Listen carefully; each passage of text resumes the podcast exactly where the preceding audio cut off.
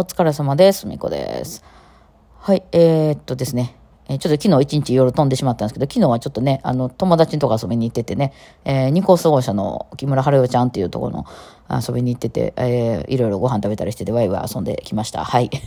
えー、お正月からね。そう。まあ、二人ともあんまりお正月関係ないっていうのと、結構ね、やってる仕事が似てて、まあ、ちょっと生い立ちとかは全然違うんですけど、えー彼女はその二個奏者なんですよね。えーあのね、木村春夫さんって言ってね、関西で二個の演奏者として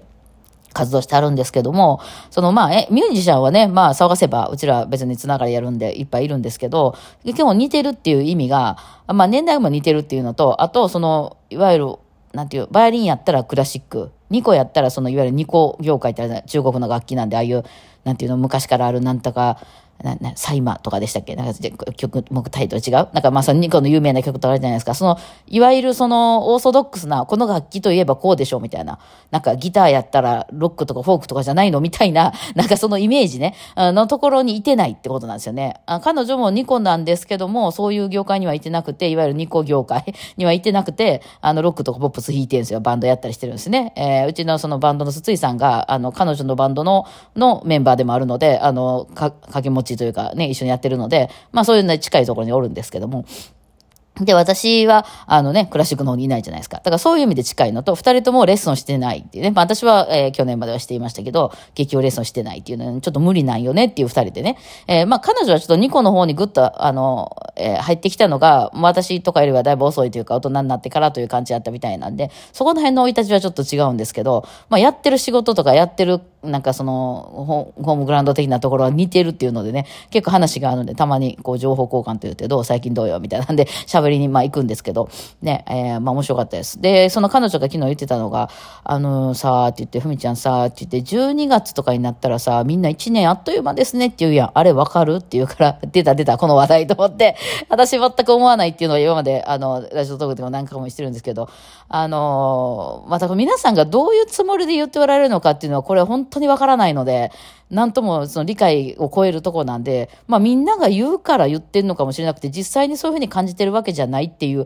話もあるのかなって二人で言う結論に達したんですけど、ほんまに思ってるんですか皆さんあれ。一年ってあっという間やなって、この間一年始まったなって言ってたのに、もう一年終わりですよとか言うじゃないですか。とか、なんか12月、だいたい12月頭ぐらいでもう一年が終わるんですよとか言って、とか、あと6月ぐらいにもう半分過ぎたんですよとか言って、なんかあっという間で年々早くなるとか言いません？なんか、その子供の頃よりも、その、年をこう重ねてきた方が早くなるとか言うじゃないですか。あれ意味わからへんのですよね、私本当に。絶対子供の頃より今の方が長いです。体感的には。ただ、24時間の長さは一緒やと思ってますね。私はそれがそうでしょう。だって、変わります？変わるんですか？え、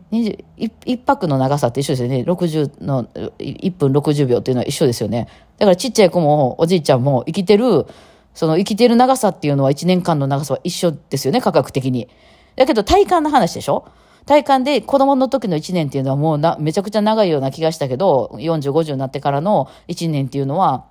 あの、もうすぐや、みたいなことを言うじゃないですか。あれ、ほんまですか？私絶対あれ、なんかみんなが言ってるから言ってるだけなんちゃうかなと思ってるんですけど、今の方が絶対長いくないですか？体感的に。私、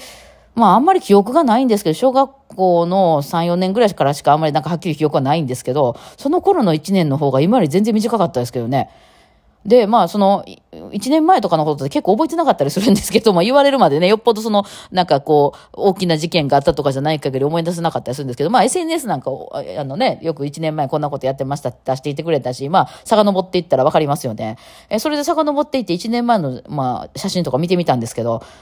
そうだな、体感的には8年とか10年とか経ってるみたいな気分ですね、私の中では。え、これまだ去年みたいな感じですね。それをだから早く経ったというのですか？そういう意味？ちょっと逆に捉えてる私。そのむちゃくちゃ昔やと思いますけども。あの、その1年前の写真とか見たら。えー、まあ、れなんすか？みたいな。うん。で、その逆に、その、1年の感覚的には、そこから10年ぐらいかけて、その、今に至ってるっていうふうに思えてて、え、まだ1年しか経ってないのかみたいな感じですよね。うん。だから、まあ、1年っていうのはすっごく長くて、1ヶ月も長いですよ。めちゃくちゃ長いです。その、すぐ終わるなんてことはない。っていうか、どっちかというと苦しいから、なんか大変で、まあ楽しいことも辛いこともいっぱい起こるけど、結構しんどいことの方が多かったりするので、やっと一日が終わったみたいな感じなんですよ。毎日毎日がね。うんで、まあ結構私は新しいことが起こること多いので。だからあれがね、不思議で、あれ一年ってあっちゅう間に終わるって意味わからんよねっていう話で昨日は結構盛り上がってたりしてるんですけど、まあそんなことはどうでもいいんですよ。そうそう。あ、ここにもちょっと感覚分かってくれる人おったわ、みたいな感じでね。えー、まあ彼女はなんか今日から韓国に行くって言ってはったからね。まあなんか楽しんでくるんちゃうから。寒いんやろ、韓国ってどうなんやろ。ソソウルかな？ソウルって言ったかな。うんね、いいなーって言って遊んどいで、遊遊びに行くって言ってましたね。いいなーって言って。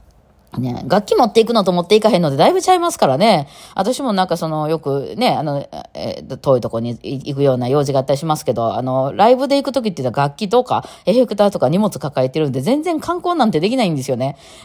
そうなんですよね。えー、それ預けるとこが行ったりとか、ホテルに連泊してる場合やったら行けたりしますけど、まあ大体ね、そんなね、遊ぶ時間とかもなかったりしますよね。えー、もう行った日はライブで、その夜までやって次の日帰ってくるだけとかなんでね、えー、その他にも仕事があったりするので、そんなゆっくりしてられなかったり、まあ私は結構最近時間ができましたけど、うん、なのであんまりね、その、その遠くに行くからといって観光できるっていう、うん、ことは全くないことが多いですね。まあ行ったとしても無理くりね、その間に、あのなんか美味しい店に無理くり割り込んで行ってもうすぐ空港の時間が、みたいな感じのことが多いからね。うんあれなんですけど、まあね、えー、そうやって遊びに行くのはすごくいいですね。この間も私東京ね、そのラジオトークさんで1日だけ日帰りで行ってきましたけど、ああいうのも最高ですね。めっちゃ荷物少ないし。特に日帰りやったらね、泊まる荷物もないから、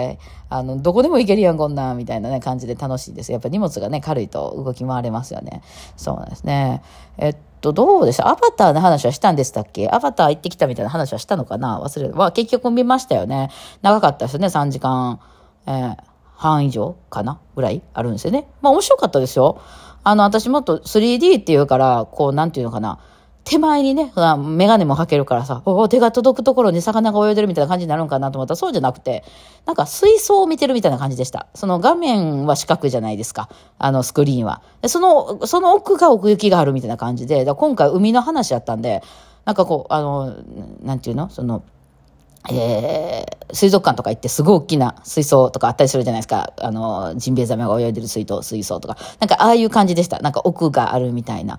すごい自然でね、私は結構寄ったりとかもするんですけど、全くそんなこともなくね、いい感じで見れました。ただ音はね、グランドサンシャイン